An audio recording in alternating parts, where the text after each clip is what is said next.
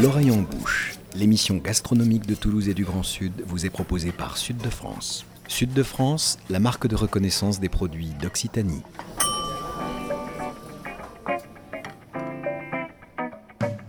Bonjour et bienvenue dans l'oreille en bouche, l'émission gastronomique qui met Toulouse et le Grand Sud dans ses casseroles et dans vos oreilles. Plongeant dans les archives de l'Orient Bouche, il me revient en mémoire une carte magnifique disponible sur le site de Gallica, la carte gastronomique de la France, créée en 1929 par Alain Bourguignon, ancien chef de la rôtisserie de l'Écu de France à Paris. Alors, euh, pour les plus anciens d'entre nous, vous en souvenez peut-être puisqu'on en a parlé lors de notre huitième émission. Cette carte, qui fourmille de noms évocateurs, devenue surannée, nous prouve que s'inscrire dans la postérité pour une spécialité locale n'est pas automatique à rebours sans doute du cliché de notre imaginaire commun d'un patrimoine gastronomique figé, immuable, voire muséifié, et partant nous permet de relativiser cette notion d'ancrage historique et de transmission. Allez, on prend Toulouse par exemple, où pour un cassoulet qui est entré dans l'histoire, sont tombés au champ d'honneur et dans l'oubli, très beau zeugma au passage, les violettes cristallisées, les conserves de cornichons, les pommes persillanes et cette fameuse liqueur la Toscane. Qui se souvient des spécialités d'Albi? Les petits Jeannots et les gimblettes, qui sont des gâteaux, le gras double civet, pâté et terrine de foie gras truffé et autres gigots genièvres. À Saint-Gaudens, on savourait le cambajou, un jarret de porc salé. À Bagnères de Bigorre, c'est la sanguette de poulet. En Béarn, on se régalait de la cousinette, un potage d'épinards et de blettes. Je suis un peu de mauvaise foi parce que ça existe toujours. De l'estoufate, une daube de bœuf. À Montpellier, c'était évidemment les escargots à la gaillouparde. Sans oublier enfin la spécialité de Bagnouls-sur-Mer, les langoustes au civet. Alors ce mythe du terroir, cette notion les pieds dans la glèbe de patrimoine culinaire, notre rédacteur en chef Nicolas Rivière avait envie de les questionner avec un couple d'érudits.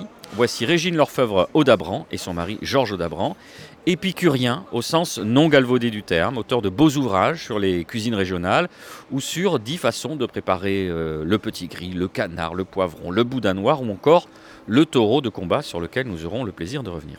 En attendant, Nicolas Rivière, c'est donc à ces cuisines régionales et notamment à celles du pays toulousain qu'on s'intéresse aujourd'hui. Oui, le pays toulousain, bassin de confluence, jonction de la Garonne et du Midi, qui attire à lui les richesses venues des vallées pyrénéennes, des monts de la Cône, des plaines du Lauragais, des plateaux du Quercy, pour une cuisine qui regarde en permanence à 360 degrés et qui synthétise d'autres cuisines locales, des voisines de table avec lesquelles elle a des liens de gémellité. Vous écrivez, Régine Lorfeuvre, Audabran, dans la préface de votre ouvrage Cuisinière du pays toulousain, que le meilleur des campagnes alentours converge à Toulouse et vous insistez sur cette notion de carrefour gastronomique. Est-ce que ça, c'est la porte d'entrée pour essayer de comprendre, de cerner la cuisine euh, ou les cuisines du, ou des pays toulousains? Ben En général, euh, les pays de la campagne, enfin tout ce qui est production locale, est valorisé par la ville, par un accès euh, à la ville. Sinon, il ne se passe rien. Donc, c'est euh, cette arrivée euh, sur les marchés qui leur donne leur amplitude. Je, continue de vous citer parce que cette, préface est passionnante. Vous écrivez donc Les marchés regorgent de fruits et légumes de la vallée de la Garonne, asperges blanches, chasselas de moissac, melons de Lectour, pruneaux d'Agen, oignons de Trébon, aéros de Lautrec, respunchus, truffes noires, noix du Quercy, cèpes, ainsi que les volailles et le porc noir du Gers, du Gers pardon, chapon fin du Lauragais, etc., etc. Alors on a tout le garde-manger qu'il nous faut quand on est gastronome. Voilà, c'est l'abondance. euh, on peut puiser euh, allègrement dans tout un registre euh, d'aliments et c'est une, chose rare qui n'est peut-être pas aussi importante partout. Avant les labels, etc., il ne se passait rien. On était confiné dans ce biotope et on ne pouvait pas manger autre chose que ce qui était production locale et on était assigné à résidence. Quoi. On n'avait pas de possibilité d'élargir euh, son champ euh, des possibles. Donc euh, là, la ville donne à voir. Voilà.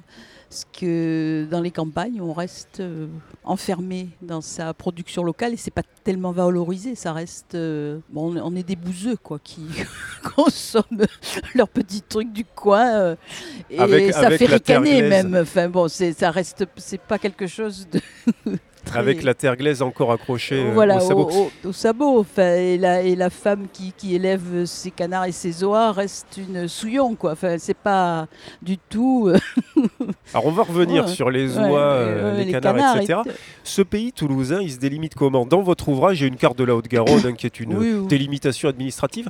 Pourquoi ne pas l'avoir appelée cuisinière de Toulouse euh, et avoir préféré cuisinière du pays toulousain? Comment on délimiterait ce territoire-là Parce que je pense que Toulouse est une ville qui a gardé de profondes racines paysannes et que tous les habitants de Toulouse ont toujours euh, un oncle, une tante, un grand-père, etc. Et qu'ils ont, euh, ils sont pas du tout coupés euh, de leurs racines. Euh, Campagnarde, oui, euh, hein, euh, ils, ils ont ce- cette possibilité d'aller euh, faire leur foie gras et tuer leur roi à la campagne ou leur cochon. Enfin, ils ont gardé ça. Enfin, c'est ça qui m'a beaucoup intéressée quand je suis arrivée à Toulouse. Oui, parce que vous êtes montpelliéraine d'origine, vous avez des ascendances bretonnes et catalanes. Quand vous avez, et donc vous êtes toulousaine d'adoption, quand Oui. vous avez découvert Toulouse, son pays, ses cuisines, qu'est-ce qui vous a frappé en premier Qu'est-ce qui vous a sauté aux yeux, Régine Lorfèvre d'Abran Ah ben moi, par exemple, je sais que j'ai la première fois que j'ai ramené euh, un ami euh, étudiant chez ses parents à la campagne, j'ai été reçue par la maman qui m'a dit oh, Je m'excuse, je n'ai pas de viande fraîche, je n'ai que du confit et du foie gras. Donc pour moi, c'était au contraire quelque chose d'extraordinaire. Et parce qu'à Montpellier, on mange pas souvent du confit et du foie gras, à part du cassoulet en boîte, c'est pas très bon. Il n'y a pas trop de, de choses de ce style-là. Voilà. Dans votre. Et Là, j'ai compris que il se passait quelque chose. Ouais, et on le voit d'ailleurs en, en- en énumérant hein, quelques-unes des recettes, euh, en tout cas les entrées, les Mm. plats de, de votre ouvrage. Sur huit entrées que vous mentionnez, il y en a quatre avec de l'oie ou du canard, on va dire palmipède hein, pour, euh, pour faire oui, euh, oui, plus, oui. plus simple. Et sur les 18 plats, il y en a 10 avec. Et vous arrivez même à mettre du canard dans une salade d'été de haricots, une salade fraîche. Oui. Racontez-nous un petit peu euh, comment vous est venue cette idée. euh. Oui, oui, ben, je pense que le. Moi, j'aime bien. Enfin, j'ai des amis italiens qui mangent beaucoup de haricots en salade euh, en été, et c'est vrai que pour moi, ça peut être un plat d'été, le haricot euh, et, et le canard euh, l'accompagne très bien et on peut manger ça froid euh, et avec des tomates, ça peut être très frais et très agréable. D'ailleurs, quelques, quelques indices, quelques, Ouais. quelques On astuces. peut, pour faire un cette cassou- on peut faire un cassoulet d'été. Tout à fait, avec des tomates confites, euh, des, de bons haricots de pamiers par exemple, ou, euh, et rajouter euh, des chips de D'ail. d'ail, euh, etc. Enfin, et, des, du- et des herbes, euh, ça- et c'est très très très agréable. Je voudrais vous faire Mm. réagir, euh, Régine Lorfèvre d'Aban, un calembour de Kurnonski qui définissait la cuisine toulousaine en, disant elle est sans beurre et sans reproche. C'est- la frontière, ça, ça marque une frontière entre, disons, le beurre Ouais. des Charentes, l'huile d'olive. Euh, du midi, vous allez pouvoir aussi Ouais. nous le dire, Georges. Ouais, hein, euh, euh, Il y a- y ce pays de la graisse d'oie, quoi. Ici, Oui, hein. oui. l'u- L'usage des graisses euh, a été caractérisé géographiquement et historiquement par Jean-Louis Flandrin, effectivement. Dans moi qui ai une ascendance bretonne par mon grand-père, je sais que l'huile d'olive, euh, c'était pas son truc, mais comme il s'est marié avec une catalane, il s'y est mis. Et moi, je, marche sur deux pattes. J'adore le beurre et, euh, et l'huile d'olive. Et la graisse d'oie ou de canard est une euh, graisse qui est très proche de l'huile d'olive et très bonne pour la santé. Et c'est pour ça que la longévité des Gersois, par exemple, et, et du sud-ouest, des gens du sud-ouest, c'est très bonne. Ils n'ont pas de maladie cardiovasculaire à cause de ça. On peut passer euh, quand même quelques, quelques recettes euh, en revue. Bon, alors les, les gratons de canard pour l'apéro, ça tout le monde Ça, connaît. c'est euh, facile. Ça, peut, ouais. ça peut se faire chez soi, par exemple. Oui, mais enfin bon, il faut avoir une bonne note aspirante, je pense. Parce que ça consiste en quoi Qu'est- Qu'est-ce qu'il faut d'ailleurs comme. euh, C'est de la peau de canard qui est, qui est, qui est, qui est, qui est frite. Quoi, dans- qui est- Donc euh, ça devient croustillant. Euh, Il y en a de très bons euh, sur le marché euh, à Toulouse. hein. On peut en trouver chez Samaran ou ailleurs. Ils Donc on achète de la peau de canard, on rentre chez soi et on la fait sauter. Enfin, dans une- quand on fait son canard, on utilise tout. quoi. Quand on va, dans, on va au fin fond du Gers, on achète un canard entier, on palpe pour voir s'il aura un beau foie.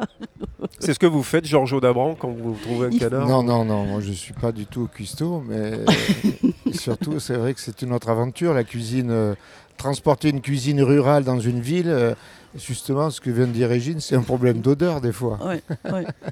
Ça demande beaucoup Non, de cuisson et beaucoup de. Moi, j'ai fait de, de- de- de traiter un, un canard entier, mais bon, ça se fait dans le garage, quoi, en général. hein. c'est une, cu- il y a une cuisine annexe. Pourquoi vous dites, euh, Georges, que vous pas, euh, vous faites pas de cuisine?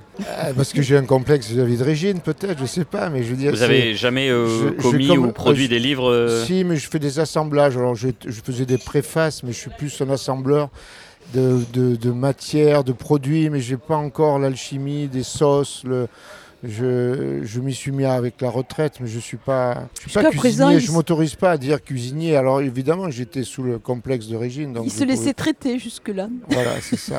Bon, il y a quand même une recette que vous pourriez euh, vous approprier les cœurs de canard retour du marché au gras qui figure dans votre ouvrage Régine? Ouais, ouais, Georges. ouais. Oui, Alors, j'ai fait un livre sur le canard. euh, J'ai fait un livre sur le canard, ouais.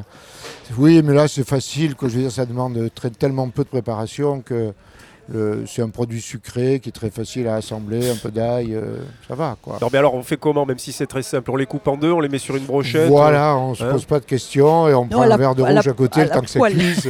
mais c'est pas du tout de la cuisine. Quoi. Nicolas, je crois qu'il vous, il vous donnera pas la recette. c'est de la Hein cuisson. C'est pas grave, elle est dans le livre. Allez, autre chose facile à faire, les demoiselles grillées. On explique euh, rapidement, Régine, euh, ce que sont les demoiselles. Ben, les demoiselles, ce sont les, les, les, les- les parties, euh, les petits bouts de canard qui restent quand on a enlevé euh, les ailes et, tout le reste. Et donc, on a juste les pointes. En fait, tout ce qui est, euh, en général, on consomme plus maintenant. quoi. Voilà, et qu'on peut faire donc euh, griller. Voilà, on peut les faire peut le mettre dans poêler, une euh, dans une lèche Rien ne se perd, tout feu. se transforme parce que le canard au lois, c'est comme le cochon, hein, tout se mange. Et justement, il y a un plat qui illustre ça, c'est l'alicot ou Mm. la- ou l'alicuit. Oui. Là encore, expliquez-nous de, de quoi il s'agit. C'est L'alicot. l- C'est la récupération de euh, ben, toute la tripaille qu'il peut y avoir dans une oie euh, Ça, ouais, ou, ouais. ou- ou un canard. Et d'ailleurs, euh, Voilà. et d'ailleurs euh, Arnaud Daguin nous expliquait que un canard déployé sur une table, c'est quasiment aussi long qu'un cochon, ou presque. Il en rajoutait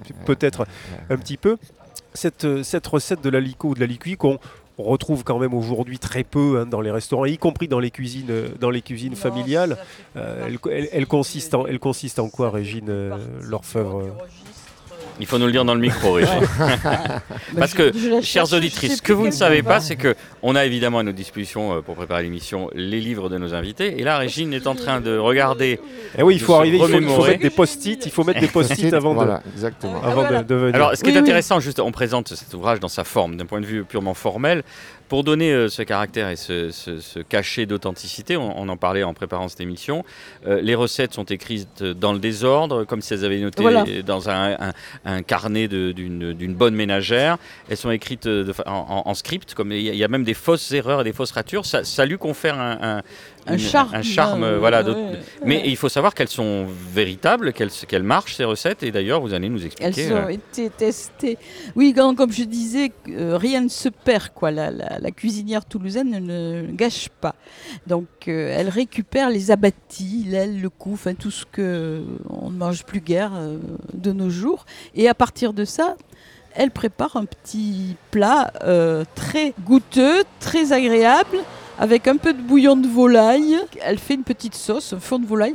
Genre, je dis qu'il ne fait pas de sauce ou de fond, mais là, justement, c'est Non, le, pro- le problème de la, réduction, on va faire un peu de latin, tiens, parce qu'on est Euh, réduire, ça vient de, de de reconduire. Et je pense que la cuisine, c'est ça. On prend des produits, on les reconduit pour les amener ailleurs. Et l'alchimie de la cuisine, c'est un peu ça, de la réduction, et mais de la reconduite, quoi. Et- les amener un peu plus loin. Et Alors que souvent, dans la réduction, on a l'impression que c'est minimaliste. Non, c'est pas. On, ré- on, ne- on, on ne diminue, on ne diminue pas, on déplace. Et surtout, on recueille la quintessence du goût. Voilà. Parce que ça mijote pendant deux recueille, heures. voilà. Et c'est ce qui va parfumer les petites pommes de terre ou les gros macaronis que l'on va rajouter à cette recette. Ce qui permet bah, de manger quelque chose de savoureux sans forcément consommer beaucoup de viande. Puisque de nos jours, n'est-ce pas Ouais, on va encore en manger peut- un petit peu On en avant, mange de, un peu, avant de passer aux verdures. on gâche Ouais. pas. Gâche pas.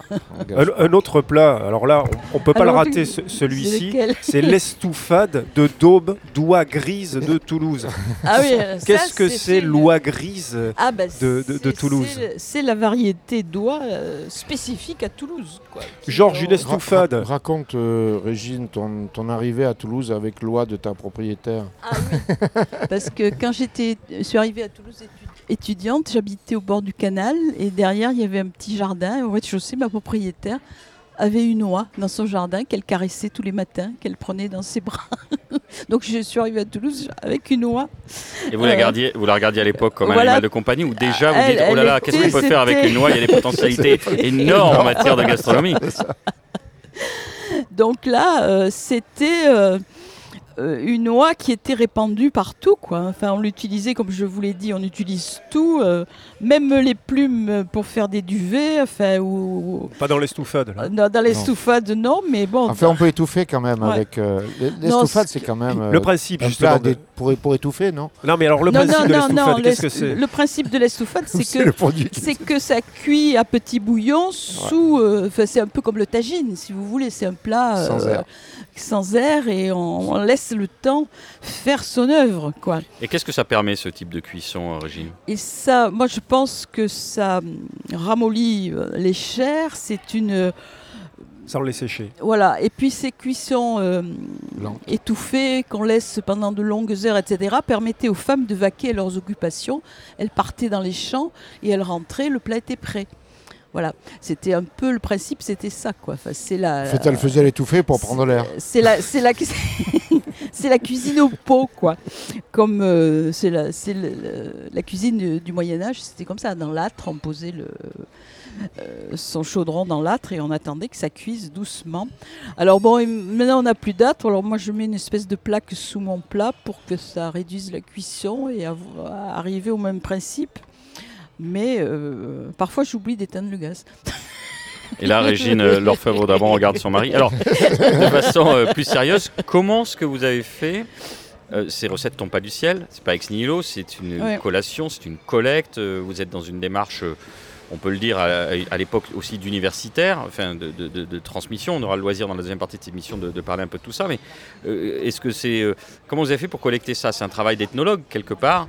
Alors, j'ai consulté des livres euh, d'histoire, j'ai quand même un certain nombre de livres de cuisine à la maison, et puis le Conservatoire national des arts culinaires qui m'a donné euh, l'éventail du registre des possibles de la cuisine toulousaine. Donc, je me suis référée à, ça.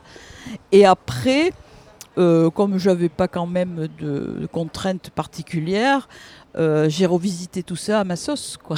comme ça me faisait plaisir. Je n'ai pas, ce n'est pas, je n'ai pas cherché à reproduire des recettes fixées ni à euh, bloquer les choses dans.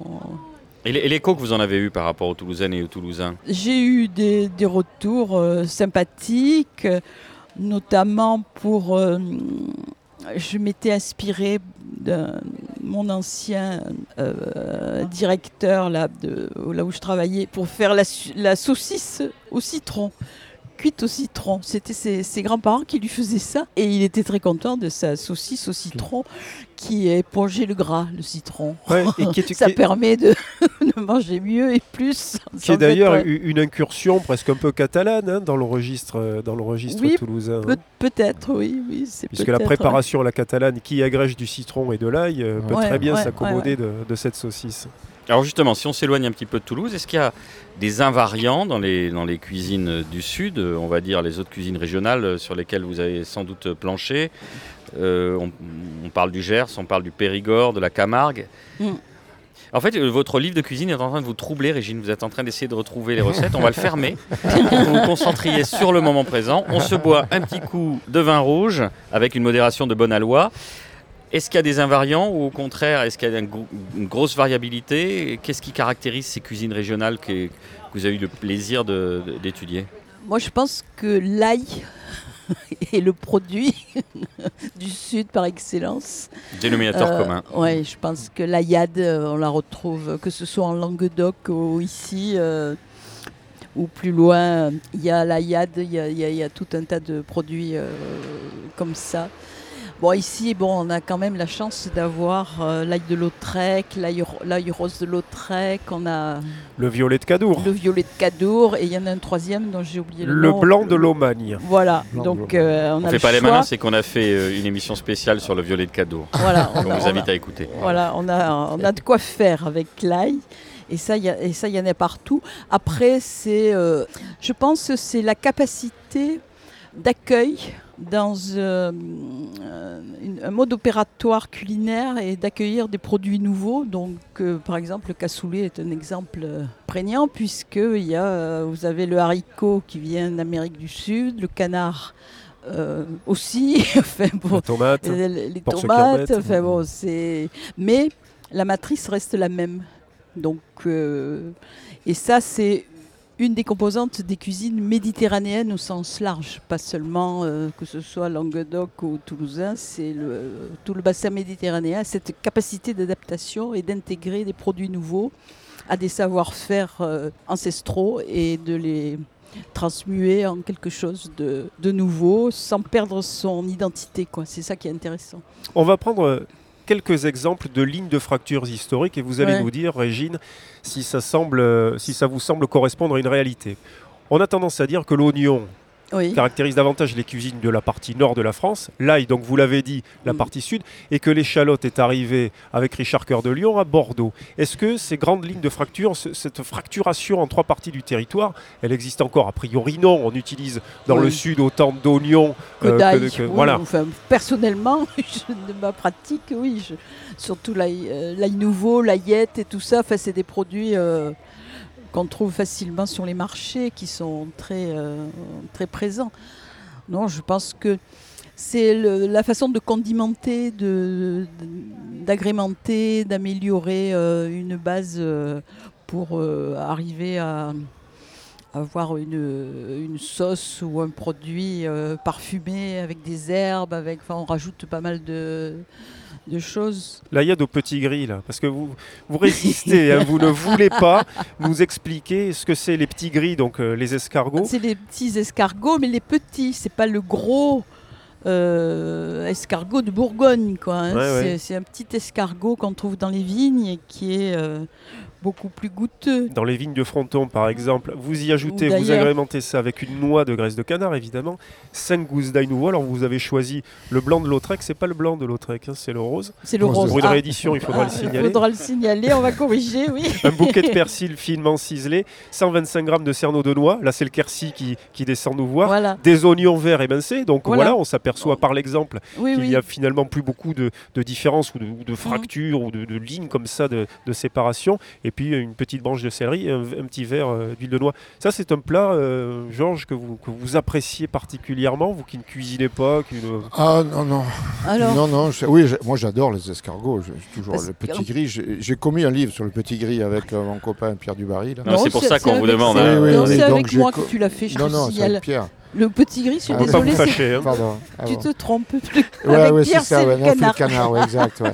Et donc, euh, c'était. euh, oui, c'était. euh, moi, je suis émerveillé par le. Je suis émerveillé par le petit gris, ouais. C'est- c'est- c'est c'est extraordinaire parce que j'ai- moi j'ai des origines catalanes et c'est le, le plat, le plat signature des Catalans, la cargolade. Donc euh, euh, obligatoirement, j'ai eu envie de faire ce livre-là, mais bon, euh, on peut le manger sous toutes les formes. Bah tiens, tant qu'on y est, la cargolade, ça, Ouais. ça se prépare comment Ça consiste Alors la cargolade, il faut juste euh, le bon euh, paquet de sarment de vigne qui va être calculé pour le temps de cuisson.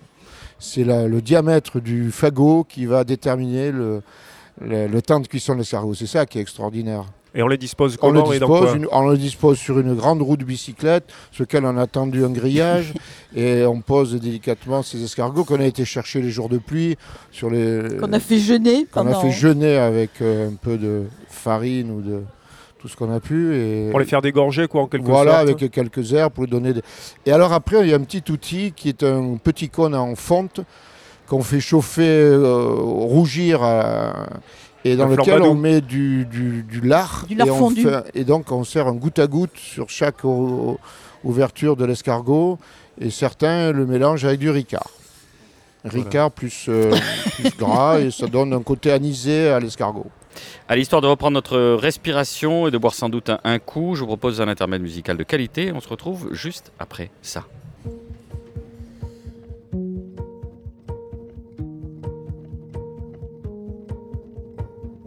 Jour de fête Montargis, quelques heures un samedi, on aura beau chanter. On est aveugle et sourd, on avance à pas lourd sur un terrain miné.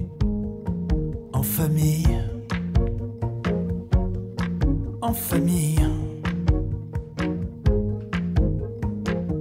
Comme c'était joué d'avance, ton frère a moins de chance, et puis chacun sa place. Dès la première bouteille, il fait rarement soleil. On s'embrasse, on s'agace. En famille. En famille.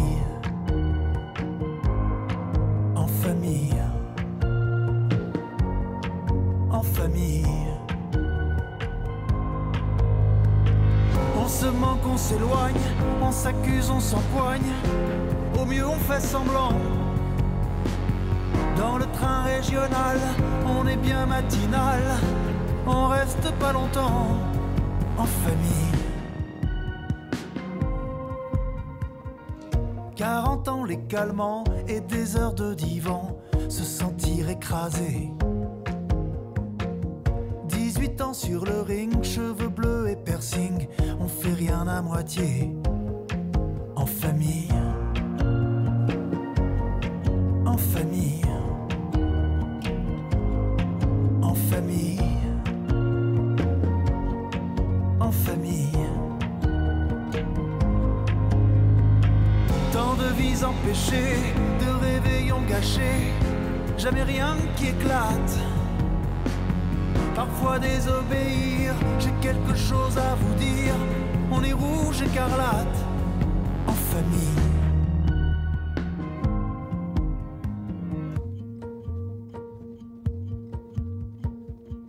Se chercher, s'adoucir pour ne pas devenir l'oncle qu'on détestait. Un soir ça vous rattrape, un mot qui vous échappe, on n'a jamais la paix. En famille, en famille, famille, en famille. Des gosses insupportables, comme ils se tiennent à table, j'aurais pas fait comme ça. Et sous la véranda, le café un peu froid, on est rarement chez soi, en famille. Un matin, on est mal, téléphone hôpital, et les épaules qui tremblent. On se serre dans les bras, oh merci d'être là, dire qu'on est tous ensemble, en famille. En famille.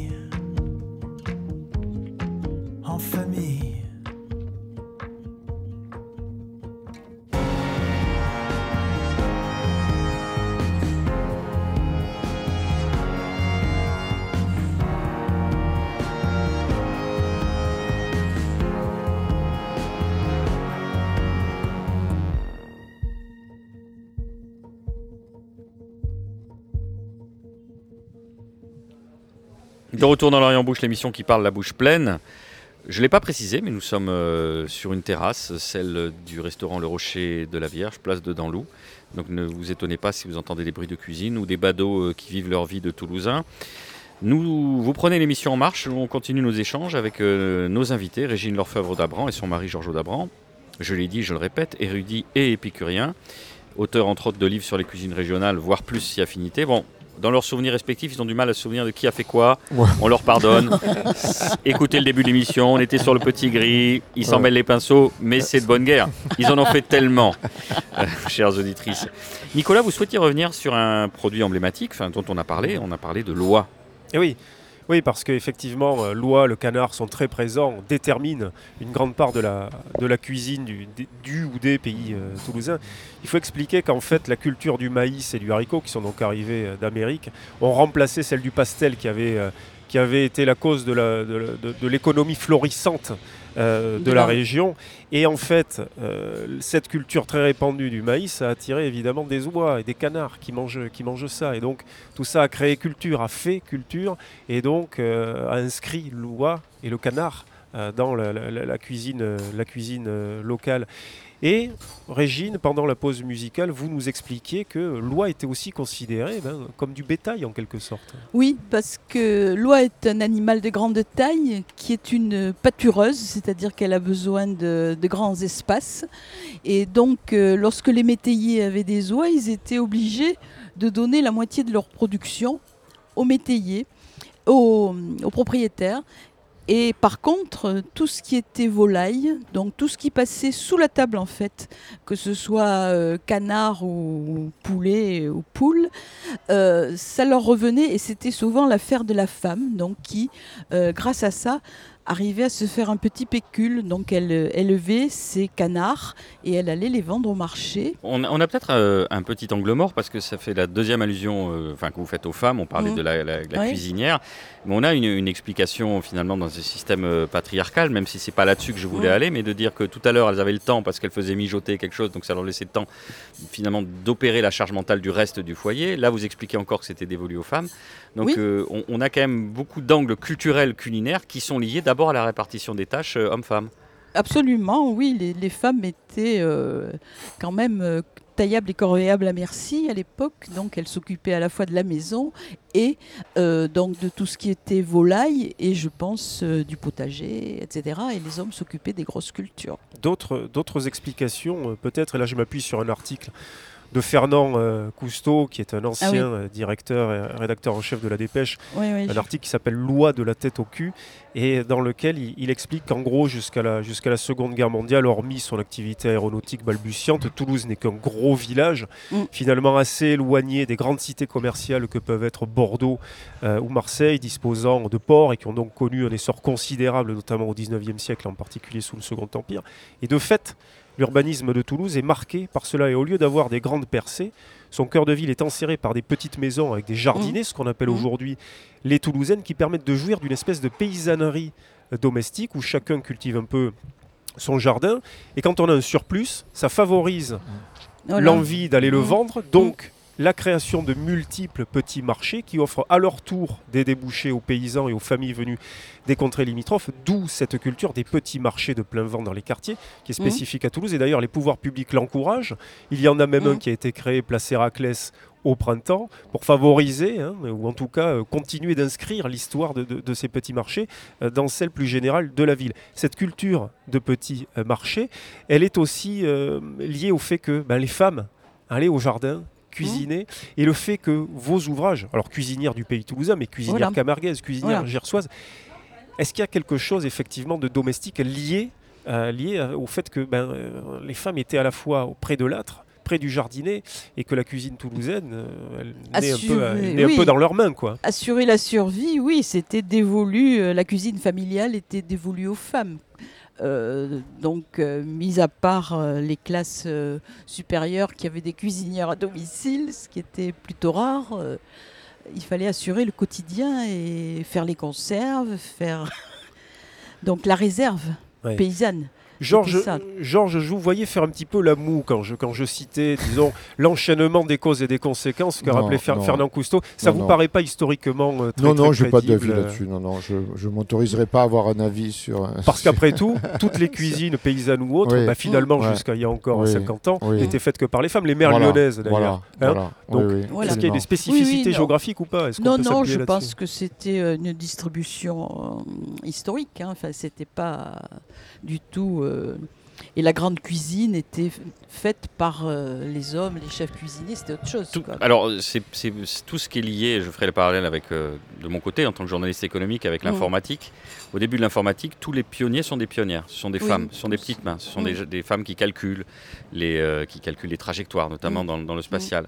Et à partir du moment où on va voir émerger le fait que ces, ces- ces travaux-là ne sont plus dans l'ombre, mais deviennent importants, deviennent à la lumière, ils vont devenir statutaires. Et s'ils sont statutaires, à ce moment-là, on voit arriver ça les hommes. demain.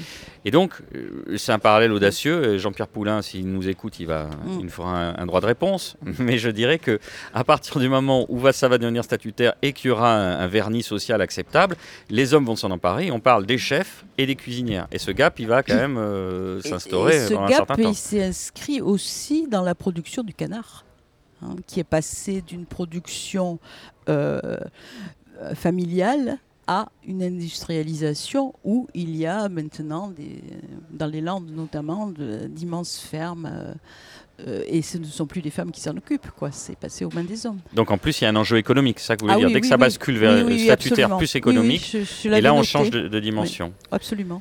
D'accord. Euh, J'aimerais qu'on qu'on aborde à présent une notion de, de mythe. Je, je l'évoquais rapidement dans, dans mon Mm. introduction. On, on fige un petit peu le patrimoine. J'employais volontairement le terme de muséification, euh, tout en mettant en parallèle que bah, dans cette carte de 1929, les spécialités qu'on connaît aujourd'hui n'existaient pas.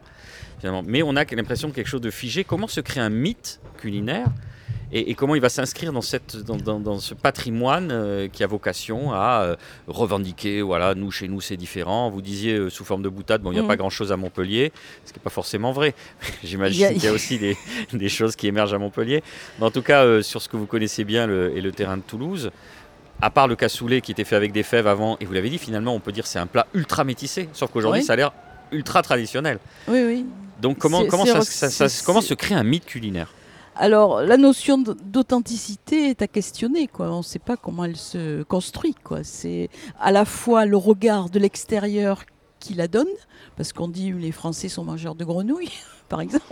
Euh, c'est pas forcément euh, les gens autochtones qui choisissent euh, leurs produits et ce sur quoi ils vont fonctionner. Donc il y a une relation au temps, à la profondeur historique et au lieu, à l'ancrage euh, au biotope, à ce qui est produit, et miraculeusement, il se passe un choix qui est... euh, Après, il faudrait voir combien il y a de restaurants à Toulouse qui servent du cassoulet à leur, à leur- aujourd'hui. À leur mais ça carte. fait... ça- Et je c'est- suis pas oui, sûr oui, qu'il y en ait ça, fait hein. plus... Ça reste... Plat emblématique qui n'est pas forcément... rue Bayard, il y a du cassoulet, mais euh, moi, Mm. quand je vais au Au restaurant à Toulouse, oui. au Colombier, le reste Ouais, du ouais. temps, il y a peu de, de gens qui arrivent à Toulouse en disant je veux manger un cassoulet. Ouais, alors on en trouve quand même chez Émile ou on Oui. en trouve au Gigot ou, ou chez Huguette. Mais effectivement, ce que vous disiez, euh, ce que vous disiez, Régine, est très intéressant parce que c'est souvent un effet de miroir qui Mm. donne aux cuisines leur propre conscience euh, d'elles-mêmes. Voilà. Les cuisines régionales, en gros, avant la Révolution française, personne n'en parle. Il n'existe que la cuisine euh, aristocratique. Ouais.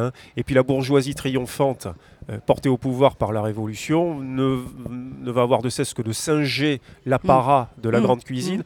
Et donc, comme dans le même temps, il y a un travail d'uniformisation, de centralisation, hein, la France jacobine, qui, qui Mm. va donner au territoire la propre conscience d'elle-même, va créer Mm. euh, leur cuisine, puisque la réaction à tout cela, c'est que dans les régions tout au long du, du, du, euh, du 19e siècle, eh bien, on s'approprie à nouveau les habits, les chants et les cuisines. Et on commence à écrire des livres sur les cuisines, euh, sur les cuisines régionales. C'est intéressant, ça, cette Ce- dimension ce- historique, oui. parce que l'on croit que les Ouais. cuisines régionales sont immémoriales, alors qu'en fait, elles n'ont jamais que 200 ans ou Ah presque. oui, oui, quasiment. ça date du Ouais, pas 19e plus, siècle. hein, ouais. C'est pas, c'est pas très, euh, très lointain. Et surtout, c'est, comme je le disais tout à l'heure, c'est vrai que la notoriété va se, se construire à la ville comme elle se construisait à la cour euh, sous les XIV. Enfin, bon, il faut aller chercher son, euh, son identité ailleurs que local, localement. Mais en même temps, euh, les cuisines régionales se sont construites par réaction avec euh, euh, tout ce qui s'est passé, euh, l'européanisation, le, je veux dire, les aliments n'ayant plus d'identité, les gens sont allés rechercher un enracinement et une profondeur pour se rassurer. C'est une réassurance qui s'est produite et c'est un lieu de résistance identitaire, quoi, la cuisine régionale. On va revendiquer un plat, mais pourquoi celui-là plutôt qu'un autre euh, Et, et ces plats viennent à réaffirmer l'existence d'un ancien pays. Alors Voilà. qu'on sait que visiblement, Ouais. ce qu'on vient de dire, Ouais. c'est pas si Ouais. ancien. Prenons l'exemple emblématique euh, qui était l'objet de votre étude du foie gras, par exemple. On a l'impression Vous employez le terme, euh, Oui. Nicolas, de- c'est immémorial. Bon, évidemment, on peut toujours revenir aux Oui, Romains. oui, il y et en ça, a mais, qui avaient les Égyptiens. mais en les fait, c'est pas aussi simple. pas aussi pas- simple que ça. Ah ben non. Racontez-nous en une minute. Oui, parce que, parce que vous êtes, vous êtes l'auteur d'un mémoire de recherche à l'Université du Mirail sous la direction de Jean-Pierre Poulain, parce qu'on l'a Oui. cité sans expliquer oui. que c'est quand même Oui, un des pontes de la sociologie de l'alimentation voilà. euh, dans le monde, qui s'intitulait La patrimonialisation des cuisines régionales à travers un exemple, celui du foie gras. le produit du, du foie gras, qui était un, un produit qui était qui n'était qu'un surplus de la réserve paysanne, puisqu'il fallait conserver les aliments, donc on essayait d'engraisser euh, les OA pour pouvoir euh, avoir une réserve, et c'est devenu l'emblème de la gastronomie euh, française, paradoxalement. Alors qu'au départ, c'était pas fait pour ça. Ce qui est intéressant dans ce que vous dites depuis le début, c'est le regard de Mm. l'autre, de celui Voilà. qui est ailleurs, qui va conférer une valeur. C'est une mise Voilà. en lumière sur quelque chose du Voilà. on a toujours fait ça, tout se récupère, on est une cuisine paysanne, on est, on est dans l'économie des moyens, on est dans la frugalité. Et d'un seul coup, quelque chose. Ah, dit à ça, vous intéressez à ça, bizarrement? Et voilà, Ouais. ça devient Mm. emblématique, Ouais. alors que ça, y- y- ça n'avait pas vocation à l'être. Donc, on existe quand même dans le regard de l'autre. Vous Voilà. précisiez tout à l'heure, Georges, combien de restos font encore du, du, du- du cassoulet Peut-être pour les touristes, pour les gens de l'extérieur qui nous associent à ça, ils vont peut-être s'acheter un, un- un bonbon à la Voilà. violette, mais ça fait combien de temps, les quatre Toulousains qui sont autour de cette table, qu'on n'a pas mangé quelque chose à la violette aussi Voilà. Donc on Ouais. existe Ouais. et on, on nous confère un statut euh, dans, le, dans, dans le regard de l'autre. Voilà. Et en retour, une fois que le produit est valorisé, on le convoque pour revaloriser le territoire. Il y a ces espèces de mouvements d'aller-retour et c'est ça Alors qui ça, est c'est un cercle vertueux, parce Voilà. que ça nous arrange, C'est- C'est intéressant. on peut le dire comme ça. Nicolas, rapidement, parce qu'on on a Oui, une... sur, le- sur la notion de cuisine régionale, il faut quand même citer Austin de Crozes, qui était journaliste, écrivain, euh, qui était né dans les années 1860, euh, qui avait été notamment président du Salon des Arts Ménagers et qui, euh, disons, dans l'entre-deux-guerres, avait notamment pris deux initiatives euh, qui ont eu un impact considérable. C'est d'abord la mise au jour de ce qu'on appelle le trésor gastronomique des provinces de France, Ah oui. qui sera en fait réutilisé par le Centre national que vous avez, Oui, que le- vous avez le- cité. Le CNAC, là où. Voilà, dans les Oui. années 90, qui a réalisé tout simplement un inventaire des Mm. cuisines, des cuisines régionales. Il avait créé aussi les semaines des gastronomies régionales. Il s'était appuyé sur les syndicats d'initiative qui avaient été créés au début du XXe siècle pour développer le tourisme Mm. gastronomique euh, des aristocrates. Et puis au- surtout au Salon des Arts Ménagers à Paris, au premier étage de la Tour Eiffel, il faisait venir des chefs des régions de France. Mm. Il leur demandait de cuisiner des plats régionaux. Et c'est comme ça que sur le devant de la scène se sont retrouvées des cuisines régionales qui étaient tout à fait ignorées, Mm, disons, mm, 50 mm. ans ou, ou un siècle auparavant. Oui, oui, donc on, oui, on est passé du, du- du mépris pour euh, les bouseux à une ruralité idéalisée. Maintenant, c'est de, c'est devenu, on, on s'en empare comme d'un flambeau. Eh oui, c'est devenu de l'ordre du mythe. Allez, je vous propose une deuxième pause musicale pour l'Orient Bouche. C'est une sélection chère au cœur de Nicolas Rivière. On se retrouve après une élégante sardane pour notre quartier libre. Tout de suite.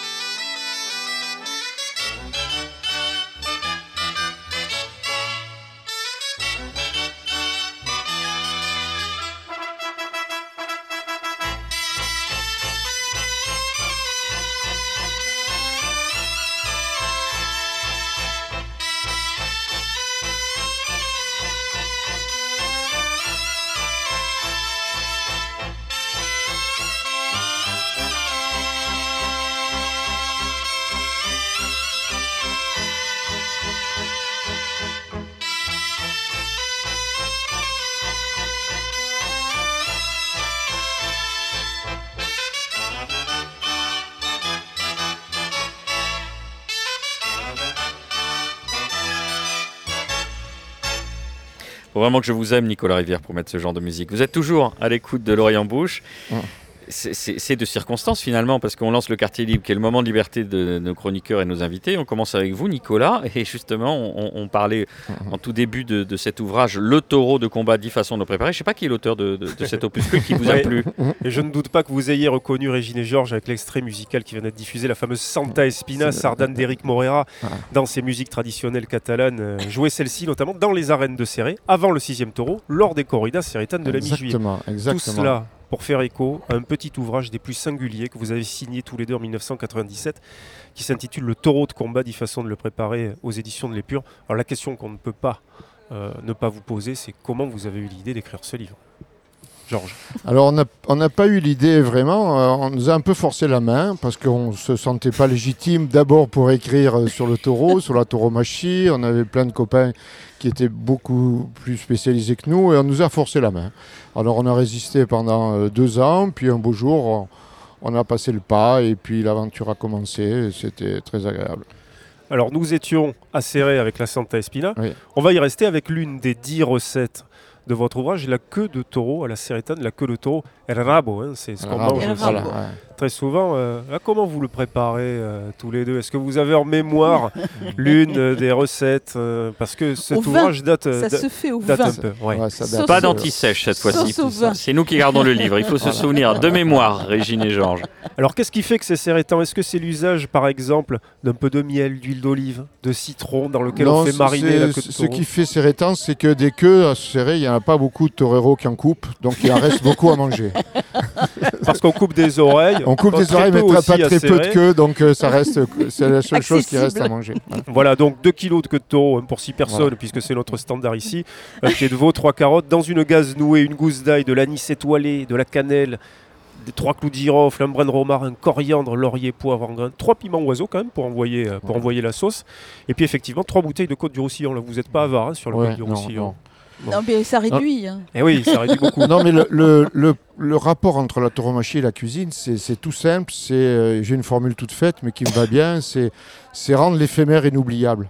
La cuisine, c'est très éphémère. C'est c'est un piment, c'est une saveur très qui, transperce un plat. Et la tauromachie, c'est pareil. C'est le fond d'une naturelle, c'est le fond d'une passe. Il y a une question de fragilité au niveau de la force. Donc, qu'importe le produit, il y a une, une identification à un produit fort, le taureau. Les gens s'identifient à la puissance.